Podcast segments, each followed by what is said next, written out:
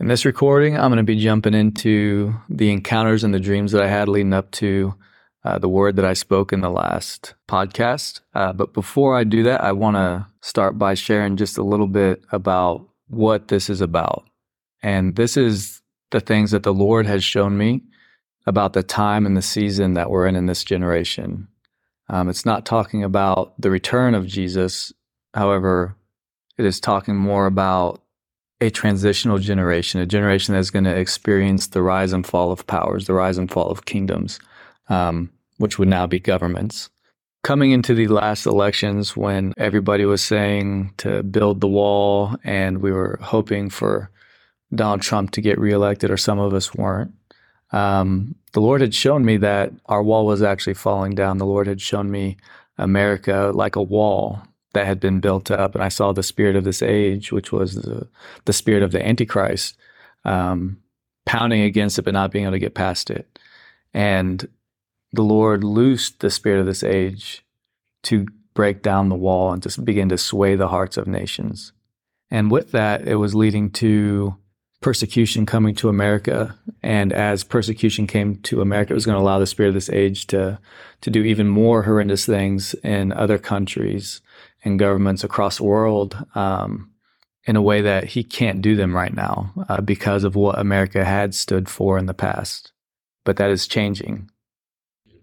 Coming into the elections, um, the Lord had talked to me about a few things that I needed to be praying for and that we need to be praying for as a people that could hasten or lengthen the time. So, hasten the time that bad things will happen or lengthen the time that we have to prepare. Um, in the last word that I spoke, I said that winter is coming, and it is coming, and we need to begin to prepare for the things that are coming ahead. I had been told that if Trump stayed in office, it would extend the time that we have to prepare. He wasn't changing America, he wasn't going to make it great, but he was actually a dividing line and solidifying the direction that we were going in. He was emboldening the line of division that's taking place in this nation and where our heart actually is as a nation, but not actually changing the direction so that we can look and see and go, there is something happening. There's a shaking taking place in America. And as the elections were coming, um, before they were all finalized, I woke up one morning, I saw a vision of Joe Biden's face, and he had this sinister grin, and his face was tilted down, and he was looking up. And everything about it was malicious and intent. And as I saw his face, I heard this roar, and it was a roar for lawlessness. And it was the heart of our nation with him roaring for lawlessness, desiring lawlessness in our nation. At that time, I didn't know who would win the election, but I was very disappointed when Biden won the election uh, because I knew it was shortening the time. And for the upcoming election, I'm not sure if Donald Trump getting reelected or not will change things. I just knew it for that specific election. Another thing that we need to be praying against is the lowering of age of consent between adults and minors. The enemy's main target is the youth of this generation. In 2019, the Lord had spoken to me about basically the age range that he is targeting, and it was from a, basically age 7 to 18. And a big deal of, about that is as they become adults with what he's doing, they will actually desire the transition of this nation. They will want it. And the next thing that he told me to pray against was the lowering of the age of voting. So to pray that they would not lower the age of voting down to 16 or whatever they might consider lowering it to. Because if those things happen, the things I'm going to share uh, that the Lord showed me in these dreams will happen more quickly, and it will be worse uh, for us long term. And right now, the time frame as I get into these dreams in the future, in 2019, the Lord told me that over the next 10 years, I would see the major events begin to take place that would bring forth what He had shown me in my dreams. So after this encounter for the next two weeks, I would have either a dream an encounter with a demon where I would fight with the demon, or both a dream and I would fight with the demon. And as I was fighting with the demons over the course of time, um, I actually enjoyed that part. and the presence of the Lord would fall on me. I'd begin to feel like I could just tear them to pieces. And when the presence of the Lord would would come upon me, um, the the demons would just instantly flee. And I remember asking God if He could just give me like some brass knuckles or put His name on my knuckles so I could just punch them with His name and drive them off like that. But that didn't happen. but anyway, I'm not going to share all the dreams that I had. Um, they were pretty gross and disturbing. Uh, they were just full of lust, murder, violence, and just horrible things.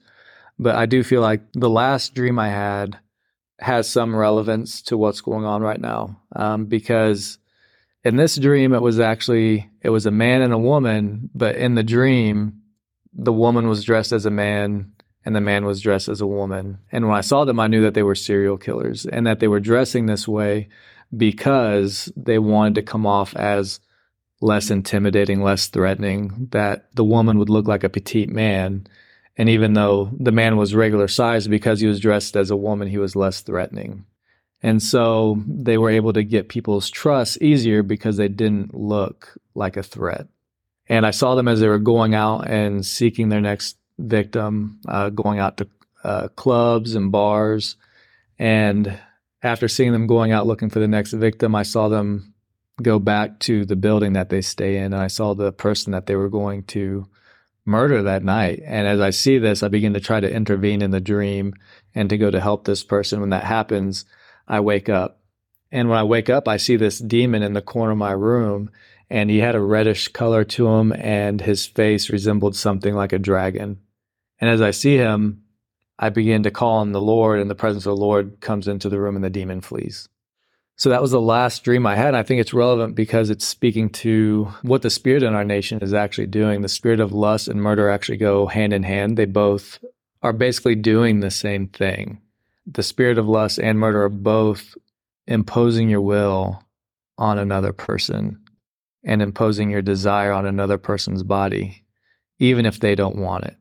And it's com- the spirit of lust is completely contrary to actual intimacy in the way it's supposed to be in marriage because in marriage it is the surrendering of your will to another person and they both are defiling another person's body which is the temple of the lord and one of the reasons why the enemy in this hour is targeting intimacy so much and the spirit of lust is because when you're willing to defile your place of intimacy physical intimacy it's that much easier for you to defile your place of spiritual intimacy.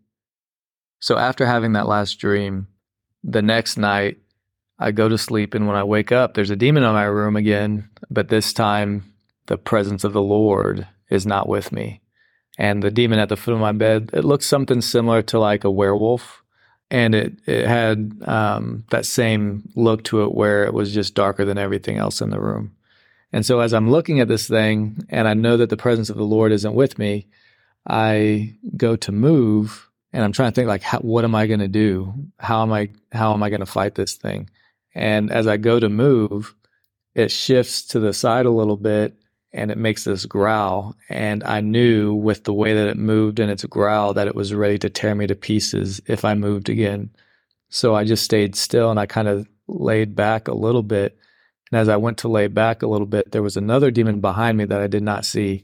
And as I go to lay back, it holds me down. And as it's holding me down, it's able to restrict me from speaking. And that wasn't the first time I'd experienced that, where a demon is able to stop you from being able to speak. And when something like that would happen, I would usually just call on Jesus in my head until I was able to move my mouth and speak out of my mouth again. And um, as it's holding me down and I'm trying to call on Jesus in my head, this demon on the side of me that I didn't know was there as well puts its hand up underneath my armpit and the other hand it puts on my thigh. And as it's doing this, it begins to push its face into my rib cage on my left side. And I can feel my muscles beginning to convulse.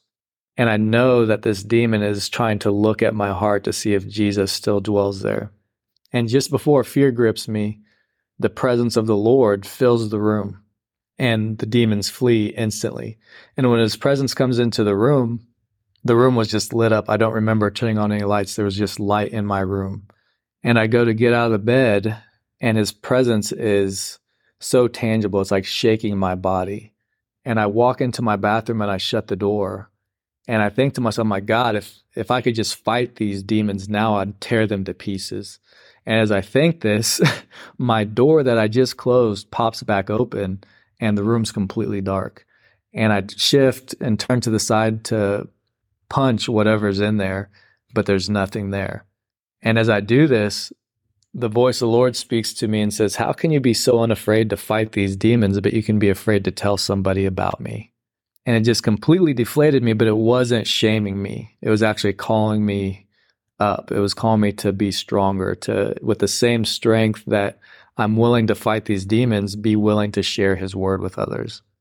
And so after he says this to me, I go to walk out of the bathroom and I'm heading into my living room. And again, the room is just lit up. I'm not turning on lights. The, the room just had light in it. And as I'm walking toward my kitchen through my living room, the voice of the Lord speaks to me again. And this time he says, They cannot trust their own hearts. And when he says that, I repeat it back to him as a question. I say, They can't trust their own hearts. And as soon as the words come out of my mouth, his presence hits me and my the floor became like a magnet and my body just collapsed and hit the floor and i don't know how i didn't hurt myself or bust my nose with how fast i fell to the ground but the weight of his glory filled my my apartment. And as that happened i was aware of jesus. He was high and lifted up. Everything was underneath him. He was seated at the seat of power and authority but he wasn't far away. He was still so near. And as I see him, I feel this sorrow coming from him. And these great, great sobs are coming from Jesus, and I can feel his emotions.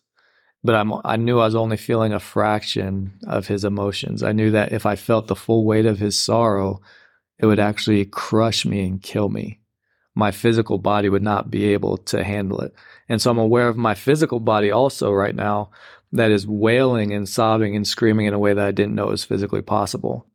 And then as a, as this is happening, now I see a, another person and they're sitting at the judgment seat of Christ. And they look like this little black dot in the glory of the Lord. It's like a piece of pepper floating in the ocean would be like a comparison. They were so small um, compared to the glory of God. And I'm seeing their life passing through the, the glory of the Lord, and there was loss and they were seeing seeing their life from his perspective. And while there was loss there was also the the healing taking place as well. And they were seeing how God used all things for the good of this person. And so as this is happening even though there were a black speck in his presence now all of a sudden just like if you had turned on a light switch and the light cast the shadow out of the room his glory completely covered them and they look just like his glory. And then his presence lifts off of me. And I sat up for a moment. And while this was happening, the whole time I'm sitting there thinking, like, I'm going to wake up all the people in my apartment and the police are going to get called on me from the amount of noise I was making as I was screaming. And I'm trying to gather myself and comprehend uh, what I was just seeing. And as that's happening, it was only a couple seconds. His his presence hits me again, and now I'm seeing the judgment seat. But this time I'm seeing a person who doesn't know God and I'm seeing their life pass through his glory and I'm seeing the sobs coming from Jesus, this great sorrow for them because they could have had his salvation if they had only received him. And I'm seeing the person who's seeing Jesus now as Lord, as God, and they know that they will never know him any more than what they know him in this moment. And that was actually painful, knowing that they would never know anything else about God than what they experienced in that moment. They knew that his judgment was just, that they deserved hell, and that they deserved to be cast out of his presence forever. And as I was seeing this, if I could have stayed in his presence forever, if that was as close as I could have been to God, was where this person was at, I would have stayed there forever and never moved, experiencing the greatest sorrow I'd ever felt. So as I see this and I'm I'm thinking these things, his presence lifts off of me, and now I'm not wailing and screaming anymore. And I go to look at uh, myself in the bathroom, and my face is just splotchy and red, and blood vessels had broken out all over my face uh, from how hard I was screaming, all around my eyes and my cheeks. I had blood vessels that had popped and broken under my skin. After that encounter, I would eventually have uh, another dream. In this dream, it started off and I was in a, a car driving with a man or with an angel. I'm not sure if he was an angel or not, but as he began to speak, I would hear his words, experience his words, see the event that he was talking about, and I had this understanding of the the depths of communication and words. And as someone speaks, like just for example, if I were to say, "I love this food," I might actually just be saying, "I really like the way it tastes." But me saying I love this food doesn't really tell you the depth of what I'm actually trying to convey. It doesn't tell you my thoughts. It just you just hear the word love. Or for example, if I say to my wife, I love you, when I say that, there's this whole level of depth inside of me that's bringing that word forth. The experiences that we've had, the conversations, the relationship that we have, it's all behind that word. So in the spirit, when someone says a word, it can actually reveal like an entire paragraph or a page of information. There can be a depth to that word that is revealed. Uh, even like, uh, let's say somebody had a bad day and you have a friend that never says a, a curse word. And all of a sudden, a curse word just blurts out of his mouth when the next bad thing happens. And you hear that curse word and it shocks you, but what you don't realize is that curse word is carrying like an entire month of frustration and aggravation that got him to that point where that word came out. And so there's this layer and depth that can be behind words that when we're speaking them plainly to each other, we can't see what's actually in the mind and the heart of a person saying those words. Uh, but in the spirit, when someone's talking to you, like in this instance, as he was speaking the words were actually revealing a story that I was seeing unfold before me. So I was actually taking to the place as he was speaking these words. And what he was sharing with me about was actually the fall of Satan. And I get taken up as he's speaking and I see the glory of God and I see Satan standing in the presence of the Lord. And I hear the Lord describing this glory that's coming from himself to Satan. I hear him speaking, and it's similar to a verse that's found in Isaiah 53. Jesus is a, a bare root from the ground, no form of loveliness.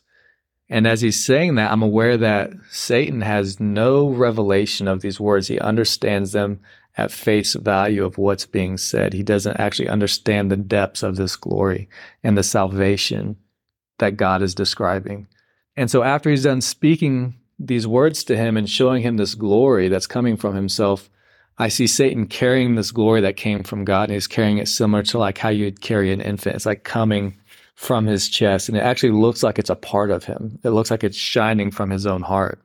And as he goes to turn and present it to all the hosts of heaven, he starts to say these words that he has no real understanding of. And once he finishes saying them, he says, This glory comes from me. And as soon as he says that, I see him get cast down from heaven and he fell so quickly to the earth that I saw him strike the earth. And then after he hit the earth, I saw the trail that he took to get there. So it looked like lightning. It looked like he hit the earth and then the flash of his trail was seen. And so after I see this moment, I get taken back into the car with this man or angel. I don't know. And I get I'm in the car with him again and he begins to tell me that there's a great war raging.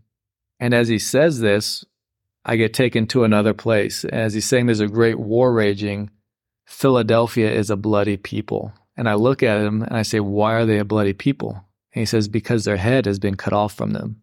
And I know that he's talking about a people who, who have been cut off from Christ, cut off from God. And as I see them, they're all behind this massive fence and they look like they're like beasts. They're just scratching and biting and shaking this fence. They look um, animalistic in nature and they're covered in blood. They all have their head, but they're covered in blood. And Philadelphia means brotherly love. And so there was no love in their hearts for another person. They were only full of selfishness and rage. And so after I see this moment, I'm back in the car with the man and he begins taking me to this place. I know that he's taking me to the place where God is meeting his people. And as we come into the parking lot, I get out of the car and I begin heading to to the location where I know God is going to be. And as I'm heading there, I look over and I see um, a person that I know in the parking lot, and they're in their car with their head down, and I know they're about to back up and leave, and that they're about to turn away from God. And as I see this person, all of a sudden I see Satan coming through the parking lot. And the way that he was moving through the parking lot, he was driving a car and he actually had on a pair of sunglasses, but he looked like an old man. The wrinkles in his face were deep. And as he drove by, the way he was moving spoke everything. He was like a predator or like a lion slowly moving through the grass looking for a prey to devour. And as he drove by me, he slowly turned his head, and everything about him is, and his presence um, said that he is a murderer. And so I see him driving to where I see my friend and they're about to back up. And I know that he's going to go lay a snare for them. He's going to get right behind them and they're going to back straight into him. And he's going to use this moment to accuse them and devour them. And so as I see this taking place, the Spirit of the Lord stirs up in me and I begin walking toward him and I'm speaking in tongues and I'm fighting for this person. I'm trying to fight with Satan to drive him away from my friend. And as I begin to walk toward him, all of a sudden I feel this weight begin to land on my back, on my shoulders. And I knew it was a counterfeit of the weight of the glory of God. And as it was happening, I knew that demons were just piling on my back, trying to weigh me down so that I would fall to the ground the same way I'd fallen to the ground before the Lord in the last encounter. I knew He was trying to mimic that moment. And so I continued to walk under the, the strength of the Lord toward Him. And suddenly I get taken a far way back. And even though I get taken this far distance back, I continue to try to press forward as more and more weight is landing on my shoulders. And I wake up from the dream.